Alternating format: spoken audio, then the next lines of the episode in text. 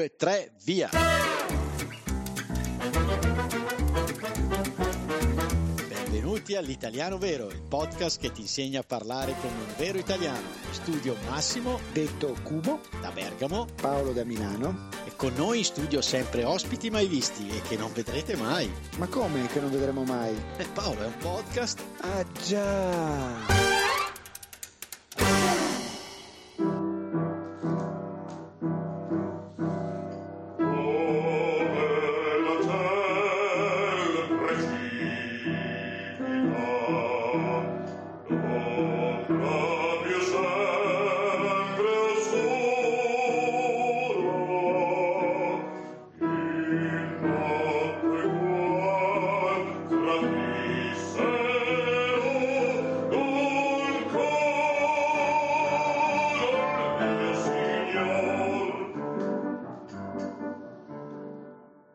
Ciao a tutti gli italiani veri e ciao Paolo, benvenuto. Grazie Max, che, che bello. Hai visto? Sì, ti è piaciuto? Molto. Molto, eh, però non mi nascondo, eh, Paolo, mm. no, non l'ho cantata in diretta. Eh. Ah, Questa, eh, no, no, io no, non ero in diretta. fossi stato tu. L'altro giorno eh, ero in piscina e mi sono messo come sempre a cantare sotto la doccia e i compagni di, del corso di nuoto hanno fatto questa fantastica registrazione. Complimenti comunque. Eh sì, eh, cavolo, anche complimenti a quelli che hanno registrato, perché poi si crea proprio, come posso dire, un, una troupe, un entourage, che qualcuno porta la musica, giustamente, sapendo che io canto. Una signora musica, tra l'altro. Una signora musica. Eh, adesso non me lo ricordo bene chi fosse, perché ne conosco talmente tante che... Eh, vabbè, però allora eh, passiamo a, al nostro episodio. Io ti volevo chiedere di finalmente, cioè non parliamo mai di determinate cose, di parlarmi della tua prima. So che si spengono le luci. Sì, ma la mia prima volta, la mia prima ragazza. No, no, no, no, la tua prima della scala, se c'è stato. Tu abiti a Milano, cioè c'è questo teatro famoso in tutto il mondo, secondo solo al Moulin Rouge di Parigi e quindi eh, raccontami un po' la tua prima. C'è stata una prima della Scala? Allora, c'è stata una prima volta alla Scala, sì. Eh, sono stato diverse volte alla Scala. Una volta ero veramente molto molto piccolo con eh, i miei genitori che mi ci hanno portato. E un'altra volta in occasione di mh, sentire le prove del maestro Muti ma quindi non è mai assistito alla prima della scala, inteso come la prima dell'oro? No, non sono mai stato invitato, anche perché credo che sia una, un evento assolutamente unico, quindi molto ambito, credo anche che sia proprio aperto a un numero davvero limitato di persone. Ci sono dietro tante cose dietro la prima della scala e quindi l'italiano vero ha la fortuna di avere questo amico ospite mai visto eh, che se ne intende e quindi ho pensato di invitarlo. Quindi ciao Ivo e benvenuto all'italiano vero. Ciao Massimo, ciao Paolo e ciao a tutti gli italiani veri. E grazie per l'invito, per essere nuovamente qui con voi. Grazie a te Ivo, davvero. Paolo, devi sapere che Ivo è fantastico perché eh, cosa ha fatto? Mi ha mandato un messaggio, mi fa Massimo mi ricordo dall'ultima registrazione che tu volevi fare un episodio sulla prima della scala. E fa, la prima della scala si sta avvicinando Massimo, lo vuoi fare questo episodio? Cavolo, davvero Paolo, cioè, incredibile, si è dato da fare più di te, eh, ti dirò, cioè, me lo sarei aspettato da te questa cosa qua. Beh, sì, ti ringrazio proprio perché ci hai pensato tu, insomma, rendendo felice Max. Eh, ma ci tenevo a essere nuovamente ospite del vostro podcast perché è, una, è un onore. Oh, grazie, grazie Ivo. Ma tra l'altro Paolo, quando a un certo punto io ho pensato, visto che Ivo era così propositivo, di, di sostituirti, ahimè, con Ivo. Poi ci ho pensato bene e ho detto no, in questo podcast c'è posto per un solo baritono. E quello sono io, giusto? Eh, eh, Massimo. Tra l'altro, Massimo, mi devi dire la piscina dove vai, perché quasi quasi verrei anch'io un po' a cantare in quei bagni, sotto quelle docce, perché deve essere interessante. Eh sì, beh, potremmo fare, come si dice, un duetto, non lo so. Eh certo. Eh, eh, sì. Perché no? La prima della piscina ci sarebbe, poi ogni anno, va bene.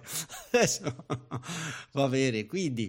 Eh, a questo punto con Ivo dobbiamo approfondire questo argomento, quindi oggi stiamo registrando che è ottobre, molto in anticipo, andremo in onda i primi di novembre, ma è la prima della scala quando è di solito o quando è, lo chiediamo a Ivo.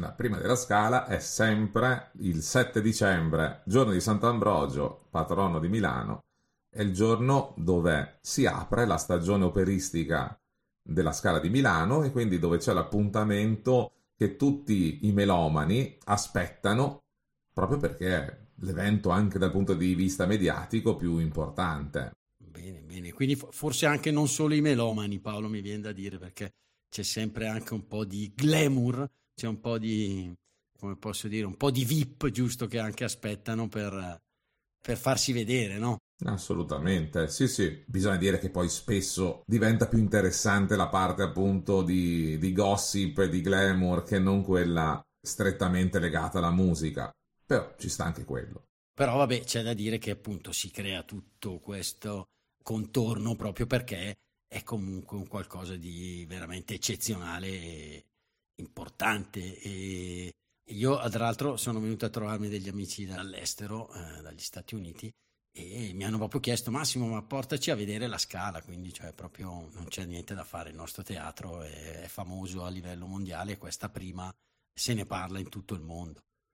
E quindi Ivo di sicuro non sarà un evento qualsiasi quindi ci sarà un'opera importante eh, non lo so particolare quest'anno che opera ci sarà allora, quest'anno ci sarà il Don Carlo di Verdi nella versione italiana in quattro atti. Per la verità, il Don Carlo è stato scritto in francese da Giuseppe Verdi, che poi è stato tradotto e anche un po' accorciato rispetto alla versione francese per renderlo un po' più fruibile al pubblico italiano. Tutte le prime sono caratterizzate proprio da avere nel cast i migliori cantanti sulla piazza, o insomma tra i migliori ovviamente cantanti che ci sono in circolazione. Anche quest'anno, per esempio, ci sarà Anna Netrebko, che è un, il soprano di riferimento degli ultimi anni, eh, Francesco Meli, un tenore genovese che è già alla sua sesta, se non sbaglio, prima della scala, Luca Salsi, René Pape, sono tutti nomi che per gli addetti ai lavori, per chi ama l'opera, sono tutti nomi molto molto conosciuti. E appunto mi viene da dire, io penso sempre al calcio, i top player si dice nel calcio, no? Tra l'altro a proposito di calcio, proprio perché è importante la scala, anche lo stadio di Milano, San Siro, viene chiamato la scala del calcio, no? E non il contrario, no? Sì, esattamente. Quindi questo è proprio per dire che questo è un posto importante dove si svolgono eh, rappresentazioni importantissime. Però, siccome sono attento, io ho riascoltato i nostri vecchi episodi, avevamo detto che il libretto non lo scriveva poi il musicista, giusto? Tu forse hai fatto un lapsus, hai detto l'ha scritto Verdi? Sono stato attento o l'ha scritto qualcun altro? Allora, ovviamente eh, Verdi è il compositore che ha scritto la musica. Come ho detto prima, il libretto era in francese e eh, scritto da Méry e da Camille Duloc e poi è stato tradotto in italiano ed è appunto questa versione italiana che viene rappresentata in questo caso. Perfetto, Ivo. E tra l'altro, Ivo, mi viene in mente qualcosa che c'è una grossa novità nel caso noi volessimo approfondire l'opera prima di andarla a vedere. Tu ricordiamo che eh, sei un podcaster eh, oltre che un cantante lirico e quindi ricordaci i tuoi podcast e soprattutto la novità. Sì, per approfondire, per prepararsi prima di vedere in televisione, appunto il 7 dicembre, il Don Carlo, potete ascoltare Opera Arancio, se cercate sul vostro podcast player Opera Arancio, ci sarà la trama di Don Carlo e 5 curiosità per approfondire un po' di più la trama, appunto, per capire un po' di più. Ma quest'anno l'abbiamo fatto anche in inglese, quindi ci sarà Opera Essence, quindi per tutti gli italiani veri che vogliono ascoltare il podcast, seguirlo in italiano, c'è la possibilità con Opera Arancio. Mentre se uno preferisce la lingua inglese per capire meglio, eh, appunto Opera Essence e lì eh, troverà la trama e le curiosità in lingua inglese. Ma bellissimo. Beh, eh, Ivo, innanzitutto complimenti perché l'hai fatto anche in inglese. E poi eh, sei sempre in pista anche tu allora, insomma, con novità. Ho questa missione, mi sento questa missione di fare il, divulgatore. Per la verità, in inglese non metto la mia voce perché cioè, lo, lo fa una fantastica collega, anche lei cantante lirica, di madrelingua inglese, però l'idea è proprio quella di cercare di comunicare il più possibile quello che è l'opera lirica, anche perché, come dicevamo nelle scorse puntate, si fa in tutto il mondo e quindi in realtà è un modo proprio per aprirsi anche a chi non parla la nostra lingua. Certo. Fantastico, fantastico. Bene, quindi tornando all'opera di quest'anno, ma quanto tempo prima viene scelta? Immagino un bel po' prima, visto che proprio c'è tutta una macchina poi organizzativa no? da mettere in moto. Premetto che io non, non, non lavoro alla scala e quindi anch'io sono uno spettatore. Sicuramente il titolo è stato scelto qualche anno fa. A noi viene reso noto solo qualche mese prima, quando già il lavoro è iniziato perché quest'anno, se non sbaglio, la conferenza stampa di presentazione della stagione è stato fatto verso metà maggio. In quel caso è stato annunciato il titolo, appunto Don Carlo, il cast, quindi i cantanti e il regista che metterà in scena quest'opera. Perché è un lavoro molto lungo. Certo, una macchina poderosa. Poi quello che mi colgo dalle tue parole è che chi decide in realtà decide queste prime in un ambito più ampio, cioè probabilmente vuole portare eh, in un discorso più ampio quelle che sono le opere, fra le quali quelle che saranno le prime, quindi decide qualche anno prima appunto proprio la, la, la linea che vuole in qualche maniera tracciare e da cui poi dipanare tutte le altre questioni, quindi la scelta del cast che vi parteciperà piuttosto che del maestro ovviamente, assolutamente importante, e della regia che mi sembra che diventa assolutamente eh, fondamentale perché rappresenta o vuole rappresentare un'opera che è stata scritta tanto tempo fa, magari la vuole anche attualizzare. Assolutamente sì. E, diciamo che mentre nel teatro di prosa l'attualizzare i testi è una cosa ormai più che normale, cioè, non esiste andare a teatro a vedere Shakespeare e trovare gli attori che vestono in abiti seicenteschi con la gorgiera, con... perché non si usa più.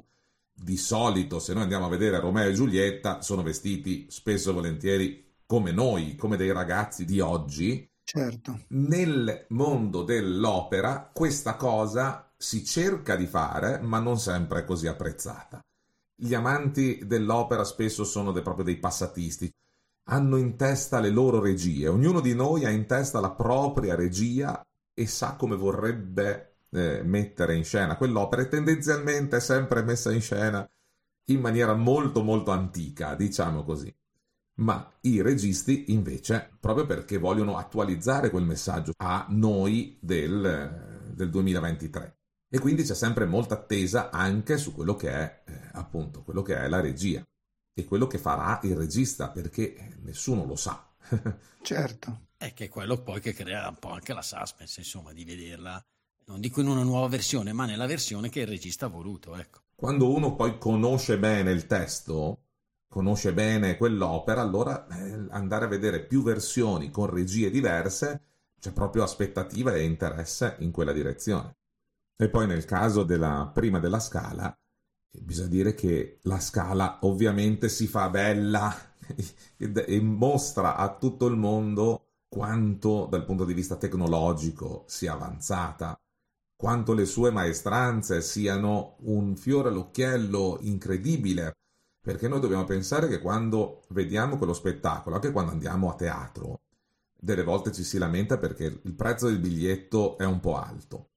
Però dobbiamo partire dal presupposto che innanzitutto abbiamo di fronte un'orchestra composta da 100 elementi più o meno, 80-100 elementi, un coro con altrettanti, mm, un numero simile, i cantanti solisti, e questo è quello che vediamo, ma la cosa incredibile è quello che c'è dietro, perché dietro ci sono una montagna di professionisti, dai falegnami che costruiscono le scene, agli scultori che contribuiscono appunto nella creazione delle scene, i pittori, tutti gli scenografi. Quindi un numero incredibile di persone. Ivo, quanto tempo sulla base della tua esperienza e delle tue conoscenze ci vuole per, per riuscire ad arrivare il 7 di dicembre pronti?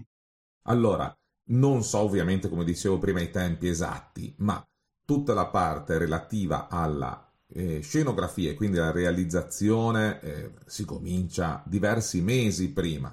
Innanzitutto si parte chissà quanto prima con l'idea del regista e quella chissà da quanto tempo c'è. Certo. Quell'idea viene messa su, su carta e le scene probabilmente inizieranno anche sei mesi prima a realizzarle. Credo che il, il, il coro inizi invece a lavorare circa un paio di mesi prima per preparare l'opera. Prima il coro inizia a lavorare in sala, come si suol dire, in sala con il maestro, quindi viene preparato dal maestro del coro e quindi viene studiato nel minimo dettaglio lo spartito del coro. Scusate l'interruzione. Ma cosa c'è Massimo? Vuoi raccontare già una barzelletta? Ma no, Paolo, sono serio stavolta. Volevo solo ricordare che è possibile approfondire l'episodio con le nostre trascrizioni avanzate, redatte da Luca dell'Accademia Italiana Scuola di Italiano per Stranieri di Ascoli Piceno, che contengono spunti, approfondimenti e un esercizio relativo all'episodio. Ah, ottimo! E dove li troviamo? Sono disponibili per tutti i nostri patron dal livello cappuccino in su sul sito www.patreon.com slash l'italiano vero podcast. Ma Max, ma come faccio a ricordarmi il link? Dai Paolo, o prendi appunti come fai di solito, oppure selezioni il link presente nell'anteprima dell'episodio visualizzabile su tutti i podcast player. Ah già, allora vado subito a cliccare. Bene, buone trascrizioni a tutti.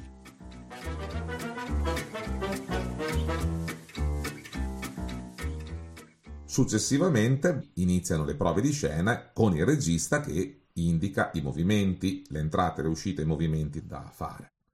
Per quanto riguarda invece i professori d'orchestra, dedicheranno credo una ventina di giorni per la lettura e eh, anche lì prima leggono divisi a sezioni, magari prima solo gli archi, quindi violino, viole, violoncelli e gli ottoni, si dividono le varie famiglie, prima leggono a sezioni, poi si mettono assieme le cose e poi il teatro funziona proprio così, ognuno fa il proprio lavoro in maniera separata e poi pian piano più si avvicina alla data dello spettacolo e più si mettono assieme i pezzi. Comunque le prove vengono fatte poi nel teatro vero e proprio, immagino anche per l'acustica, vengono fatte alla scala, ecco, non è che ci si trova in un altro teatro perché la scala è impegnata per altre opere. No, la, la scala infatti l'ultimo spettacolo di quest'anno, se non sbaglio, è l'11 di novembre, proprio per avere circa 20-25 giorni di tempo per lavorare direttamente sul palcoscenico. E quello che ci tenevo a, a sottolineare appunto è la miriade di professionisti, di grandissimi professionisti che lavorano nel, nel dietro le quinte, che sono appunto dicevo prima i falegnami, gli scultori, i pittori, il, il, il, trucco, parrucco, le sarte che realizzano i vestiti, eh, i calzolai, quelli sono tutti dei grandissimi professionisti preparati per creare uno spettacolo teatrale e poi tutti i professionisti che lavorano invece durante lo spettacolo, perché durante uno spettacolo ci sono una marea di cambi di scena, di movimenti e tutte queste movimentazioni devono essere fatte nel momento giusto, in maniera precisa e serve una grandissima professionalità per questo. Eh beh, per forza. Ma Ivo, capita che qualcosa, il bello della diretta si dice, vada storto? Eh, capita, sì. È tra le cose più belle e tra le cose che si ricordano di più, sia i piccoli imprevisti che gli imprevisti un po' più grandi. Mi vengono in mente un paio di episodi. Nel 2006, per esempio, alla seconda rappresentazione dell'opera, allora la prima della scala fu Aida, nel 2006, il 10 dicembre, Il tenore ha cantato la sua aria e dopo aver cantato la sua aria, appunto, non ha ricevuto abbastanza applausi, ha sentito dei bu, non si sentiva bene e se n'è andato. Se n'è andato così, di sana pianta, senza dire niente a nessuno, ed è rimasta storica non solo perché lui, questo cantante, se n'è andato, ma perché dietro le quinte casualmente c'era il collega che avrebbe cantato la, la recita successiva e ha visto il tenore uscire ed è entrato lui e ha proseguito, vestito in borghese, ha proseguito la, la, la recita. Grandissima, una scena meravigliosa. No? E devo dire, l'anno scorso è successa una cosa simile e quello ero io sul palco, eravamo in, al Teatro Carlo Felice di Genova, a un certo punto inizia l'opera, c'era una scena dove c'era un po' di fumo eh. Perché spesso viene utilizzato il fumo, beh, fa molta scena, certo. insomma, in teatro. Anche lì il cantante, che stava male, prim- lo, stava male da, da giorni prima, lo sapevamo tutti, noi sul palco, lui ha voluto cantare, è partito e dopo pochi minuti inveendo contro il fumo dicendo c'è troppo fumo su questo palco, se n'è andato. E in quel momento, tra l'altro, io ero, perché la regia prevedeva questo, ero in un momento di, di freeze, come si dice, insomma, di, ero fermo e sono rimasto fermo pensando dentro di me. E adesso cosa facciamo? hanno chiuso il sipario, hanno chiesto scusa al pubblico. Anche in quel caso lì c'era il tenore della seconda compagnia pronto, mm, che era lì che vedeva lo spettacolo, l'hanno chiamato velocemente, vestito e siamo ripartiti. Sono cose che possono accadere. Ma mi immagino, Ivo, cioè il tuo stupore, non soltanto il tuo, anche, credo anche di tutti quanti, alla vista di questa scena qua. Sì, diciamo che c'è un famoso tenore, anche lì tutti i tenori, chissà poi perché, che eh, anche quest'estate ha cantato, era all'Arena di Verona, eh, dove appunto io canto nel coro, e c'è questo tenore che effettivamente uno, è un famosissimo nome, il problema è che non sapeva la, no, non sa l'opera. Quindi lui eh, cantava Carmen e si inventava il testo in un francese improbabile. No. E quello, il, pro- il problema è che è stare seri, è rimanere lì, stare seri, perché c'è questo qua che dice delle parole a caso. Per esempio, la cantante che interpretava Carmen, che si girava a spalle al pubblico per suggerire le parole a chi cantava Don José e, e quindi tutto diventava un po' surreale. Ecco, queste cose qua diventano ancora più difficili perché se si canta un duetto, se si canta un botta e risposta, se l'altro non ti dà la battuta giusta, rischi sì di perdere il filo. Certo, però questo ecco, dimostra quanto siete preparati, cioè il vostro lavoro, nel senso riuscire anche a improvvisare.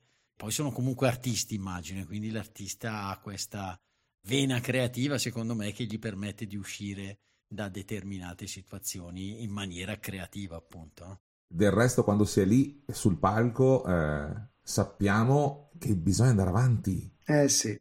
Per la verità, ogni sera succede qualcosa, piccola. Ogni sera succede che devi prendere un tal oggetto e quell'oggetto per qualche ragione non c'è. Una volta ricordo, e lì cantavo da solista in quel caso, e molto banalmente avevo chiesto, dato che avevo, dovevo stare sul palco per più di un'ora e senza mai uscire dal palco, ero sempre lì, avevo chiesto di riempirmi la bottiglia di acqua perché ogni tanto volevo bere. E in una di queste recite si sono dimenticati di mettermi l'acqua. Mamma mia. E allora, dopo un po', ho trovato il modo per scenicamente di uscire, di uscire e poi rientrare. E sono cose che, che accadono. Però sono anche le cose belle. Prima Massimo diceva le motivazioni per cui tornare a vedere uno spettacolo è che ogni sera è diversa. Succedono queste piccole cose che, che poi magari ce ne accorgiamo solo noi che stiamo sul palco. Perfetto. Comunque, da quest'anno i cantanti Paolo possono stare un po' più tranquilli. Perché? perché ridi? Mi ha chiamato il direttore della Scala, mi ha detto tu mettiti lì tra il pubblico e tieniti pronto nel caso ah. il tenore non gli vada bene qualcosa, che ne so, un po' troppo fumo piuttosto che qualche bu, eh, io tac entro in scena. Quindi mi viene da dire c'era una domanda di una nostra ascoltatrice. Allora, sì. due patron sono venute a Bergamo a trovarci nello stesso momento e quindi è stato bello condividere con loro la città. Siamo andati anche a fare una visita privata al comune di Bergamo. Abbiamo subito chiamato le nostre conoscenze, eh, Francesco che aveva fatto l'episodio con noi e ci ha fatto fare un bel giro. E quindi con l'occasione salutiamo i patron. Vai Paolo, parti tu. Allora io volevo salutare Marie che ci regala un cappuccino. E io invece saluto Vince che ci offre anche lui un bel cappuccino. Grazie Maria e grazie Vince. E davvero grazie. E Deborah, caro Ivo, ti chiede, ma tu sei mai andato alla prima della scala? Allora, la prima della scala purtroppo no. Eh, eh, effettivamente, come diceva Paolo all'inizio, è proibitivo. A parte che i biglietti, la maggior parte li acquistano gli sponsor e, e comunque hanno dei prezzi che per le mie tasche non sono di sicuro abbordabili. Per ogni spettacolo, anche per la prima, per la verità, ci sono 140 biglietti in vendita che però per aggiudicarseli, perché sembra quasi una lotteria, bisogna fare la fila, eh, ci sono tre appelli praticamente, quindi bisogna arrivare la mattina entro, ora non ricordo gli orari, ma più o meno è così, la mattina entro le 8 c'è il primo appello e fanno una prima lista, poi richiamano all'una del pomeriggio e poi richiamano prima di entrare allo spettacolo. Si dice che per la prima della scala la fila inizi anche due giorni prima. Paolo, tu che sei di Milano, ti puoi accampare per me, per cortesia. Certo, certo, ma pensavo proprio di partire già adesso, magari. eh no, e questo, eh, Ivo, è un ottimo consiglio anche per... Eh, no, non l'ho detto forse i nomi delle patron che sono venuti a trovarci, Sarai e Deborah, se altri ascoltatori dovessero trovarsi a Milano, c'è questa occasione al mattino magari di accaparrarsi i biglietti senza doverci pensare prima, diciamo così. Poi devo dire che eh, la scala da qualche anno a questa parte dà la possibilità di assistere alla prova generale agli under 30. Si vedono code veramente chilometriche di ragazzi, di giovanissimi che eh, vanno a prendere il loro biglietto per assistere appunto all'anteprima giovani. Bene. Bene. Quindi abbiamo concluso, giusto Ivo? Paolo, volevo chiederti una cosa. Sì. Perché ho conosciuto tua figlia, però non mi aspettavo avesse un, un, un, accento americano così forte. mi aspettavo più milanese, invece... no, ma mia figlia, Ivo non ha assolutamente un accento americano. No, perché quando ho incontrato Massimo quest'estate, eh, mm. io l'ho visto in atteggiamenti, insomma, anche abbastanza intimi, abbastanza espliciti, diciamo, eh, con una bionda eh, americana, cioè che parlava americano, credevo fosse tua figlia, insomma. No, no, no, No, assolutamente. No, ma eh, Ivo, pensavo fossimo amici, era, era, era, un'amica anche lei, ecco, basta, adesso non... Va bene, allora adesso appena finiamo qua vengo subito a Bergamo che dobbiamo parlare tu ed io. Tra l'altro ci ha anche scattato una fotografia. No, anche. Eh sì, sì. Ma no, secondo me no, vedremo, dai, se, se proprio esiste questa fotografia la, la mettiamo come copertina eh, dell'episodio. Sì, sì, però prima mandamela via Whatsapp, va, magari che la voglio vedere anch'io. Va bene, va bene, dai. Ivo, grazie come sempre. Prima di chiudere, eh, vi dico una curiosità no? che magari neanche Ivo conosce. Volevo sapere se sapevate come mai eh, Caruso, il famoso tenore, si è spostato dall'Italia all'America. Lo sapete?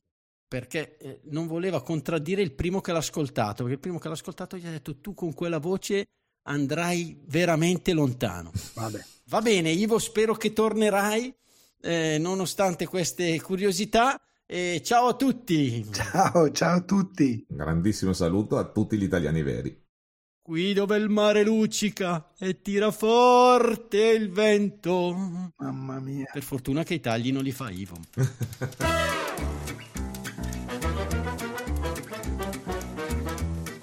Ciao, sono Massimo. Vi ringrazio per essere arrivati alla fine di questo episodio. Volevo solo ricordarvi che il nostro podcast è un progetto libero finanziato dagli ascoltatori e dalle ascoltatrici. Se ti sta piacendo l'italiano vero, ci piacerebbe che anche tu entrassi a far parte dei nostri sostenitori al solo costo di un caffè.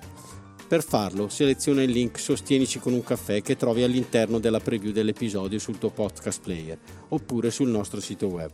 Grazie mille e a presto!